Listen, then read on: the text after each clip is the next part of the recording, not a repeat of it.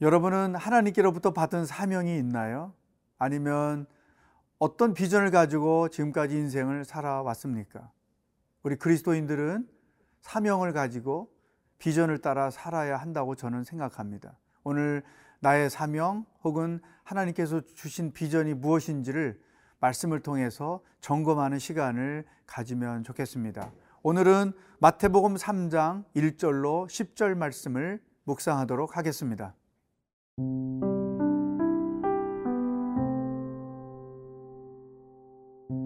마태복음 3장 1절에서 10절 말씀입니다. 그때에 세례 요한이 이르러 유대 광야에서 전파하여 말하되 회개하라 천국이 가까이 왔느니라 하였으니 그는 선지자 이사야를 통하여 말씀하신 자라 일러스되 광야에 외치는 자의 소리가 있어 이르되 너희는 주의 길을 준비하라.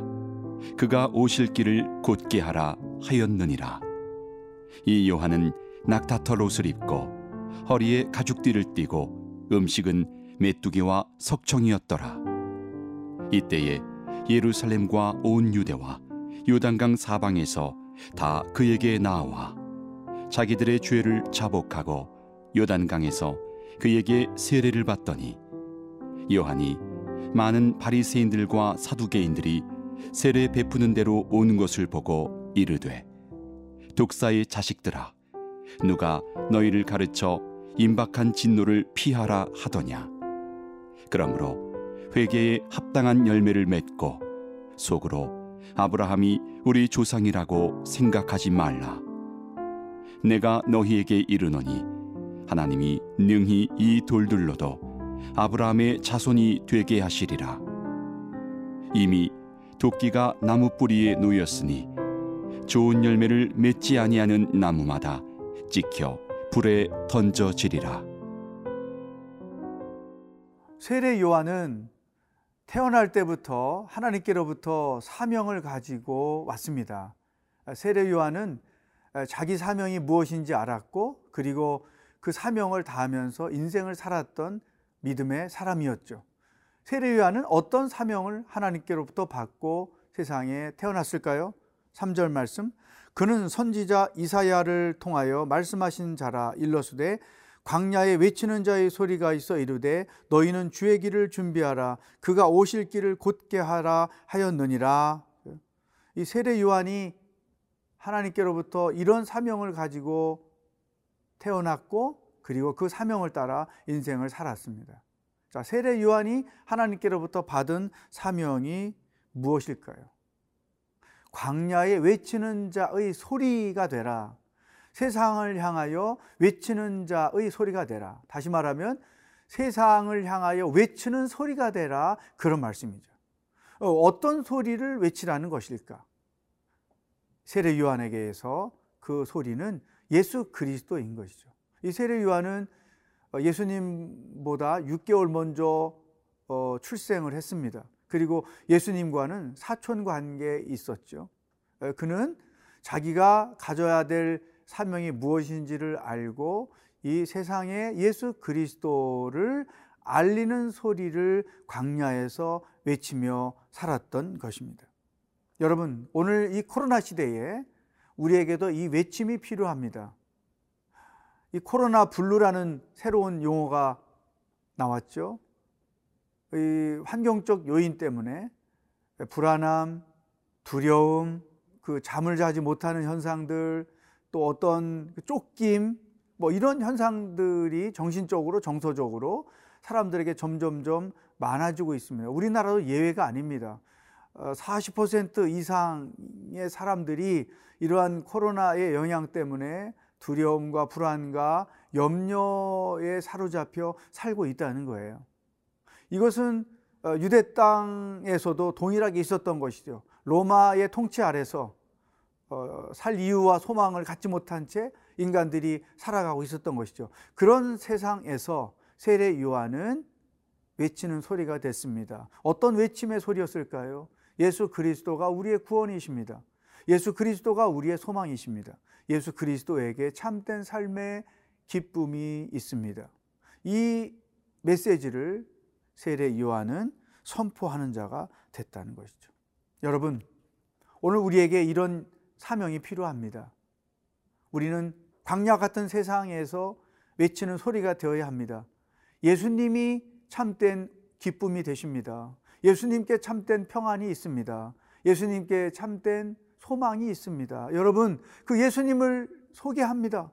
나도 그분 안에서 이렇게 기쁨과 평안과 소망을 가지고 살고 있습니다. 이런 소리가 되어야 한다는 것이죠. 이게 세례 요한의 사명이었고 그는 그 사명을 충실히 감당하며 어, 살았습니다. 여러분, 오늘 제가 여러분에게 적용할 숙제를 드립니다. 문자 메시지를 통해서 아니면 전화기를 통해서 삶의 어려움과 또 어떤 눌림 가운데 살고 있는 주변의 사람들에게 따뜻하게 사랑을 담아서 예수님이 당신에게 기쁨입니다. 소망입니다. 생명입니다. 평안입니다. 이런 외치는 소리가 되어 줄 수 있으면 어, 좋겠습니다. 또 세례 요한은 외치는 소리뿐만 아니라 이렇게 주의 길을 준비하라. 주님이 오실 길을 곧게 하라는 사명을 받고 그 사명을 감당했습니다. 이것이 어떤 의미를 갖고 있을까요? 그러니까 예수님 이 땅에 오시는데 그분이 메시아인 줄을 몰라요. 어, 그래서 처음에 동방 박사들이 출연해서 어, 메시아가 이 땅에 태어났다는 것을 알게 하셨고 그리고 세례 요한을 통해서 많은 시간이 흘러간 뒤에 예수님이 구원자이시여 우리가 오랫동안 기다리던 메시아라는 사실을 세상 사람들에게 알리는 역할을 하는 것 이게 주의 길을 준비하는 것이고 어, 주의 길을 곧게 한다는 것의 의미인 것입니다. 세례 요한은 내가 주인공이다 그렇게 생각 안 했어요. 우리가 어떤 시상식 보면 사회자가 있고 그날 그랑프리를 타는 사람에게 소개하잖아. 이것처럼 세례 요한은 사회자였어요. 주인공은 예수님이었던 것이죠. 그 예수님이 주인공이신 것, 예수님이 소망이요, 기쁨이요, 구원이요, 생명이 되신 것을 사람들에게 소개하기 위한 사명을 그는 받고 살았던 것이죠. 저에게도 여러분에게도 이 사명이 주어졌습니다. 오늘 하루 세명 이상에게 예수님의 이 소망 되심을 알려주는 그와 같은 외침이 되는 하루가 될 수 있기를 축복합니다.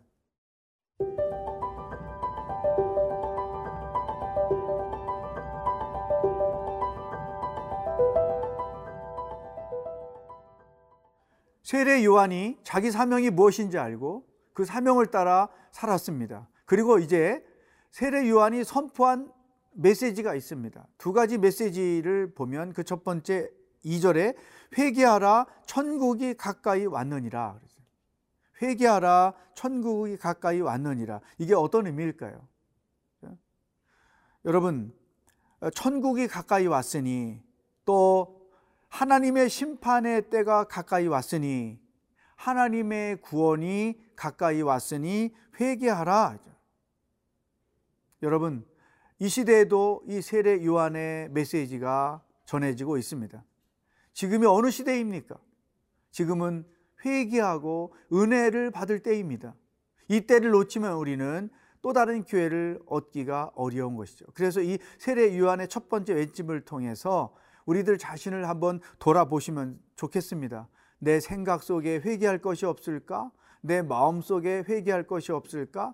일터 가정에서 회개할 것이 없을까? 진정한 회개가 이루어지면 하나님의 은혜가 그 삶 가운데 더해지겠지만 진정한 회개가 없으면 하나님의 은혜도 더해질 수 없다는 것이죠. 그런 점에서 이 세례 요한의 메시지가 우리에게 강력하게 오는 것이죠.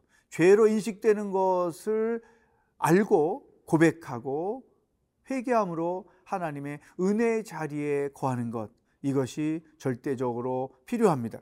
두 번째 세례 요한의 메시지는 8절에 있습니다. 그러므로 회개에 합당한 열매를 맺어라.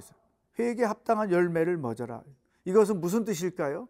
진짜 회개는 말로만 해서는 안 된다. 그 열매가 삶으로 나타나야 된다는 것이죠. 원래 회개라는 말이 가던 길을 유턴, 돌아온다는 것이죠. 죄의 길을 갔다가 벗어나서 원래 있어야 될 자리로 온다는 것을 의미하는 것이죠. 회개는 말로만 하는 것이 아니라 삶으로 행동으로 하는 것이다. 여러분 중에 혹시 입술로는 열심히 회개하면서 행동은 고치지 않는 그런 것이 없나요? 오늘 이 말씀에 귀를 기울이십시오. 내가 말로도 고백하고 삶으로도 돌이켜야 될 죄가 없는지 자기 자신을 점검하면 좋겠습니다. 그러면서 그런 자기를 점검해야 될 절대적인 이유가 있는데 그것이 뭐냐면 구절에 써 있습니다. 이것은 경고의 메시지입니다. 속으로 아브라함이 우리 조상이라고 생각하지 말라. 내가 너에게 이르노니 하나님이 능히 이 돌들로도 아브라함의 자손이 되게 하시리라. 이게 어떤 메시지냐면 나는 하나님께 택한 백성이기 때문에 나는 구원이 보장된 사람이다. 그러니 나는 그 이후에 어떻게 살아도 상관이 없다. 당시에 유대 종교 지도자들의 교만한 모습을 그대로 밝혀주고 있는 것입니다. 다시 말하면 자기 의에 충만한 것이죠.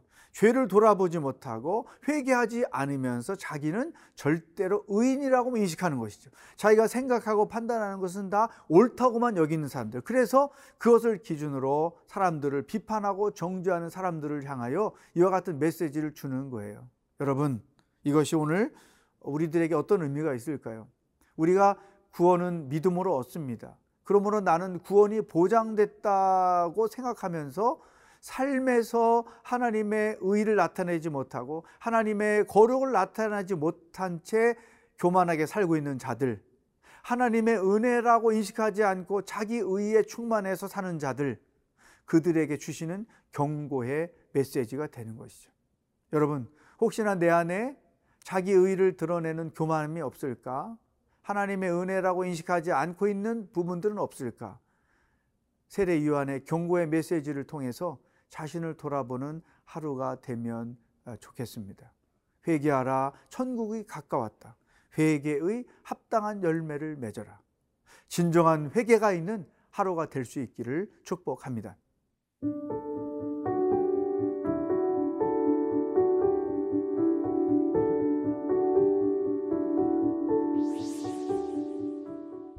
내가 감당해야 될 사명이 무엇인지 그것을 알고 그 사명을 따라 인생을 살아가는 자가 되게 하여 주옵소서.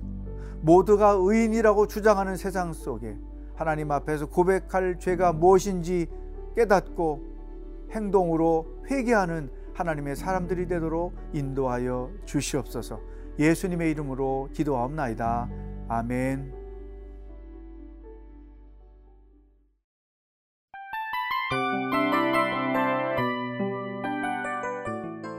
이 프로그램은 청취자 여러분의 소중한 후원으로 제작됩니다.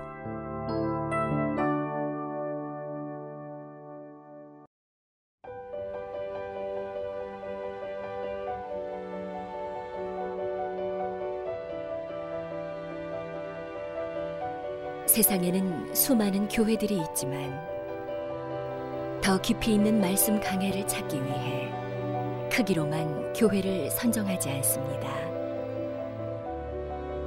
보다 좋은 영적 콘텐츠를 더 많이 나누기 위해 방송비를 받지 않습니다. 1년 365일 복음만 전하고 싶어서 우리는 광고를 하지 않습니다. 온누리의 복음을 땅끝까지 CGN TV와 함께 땅끝 성교사가 되주세요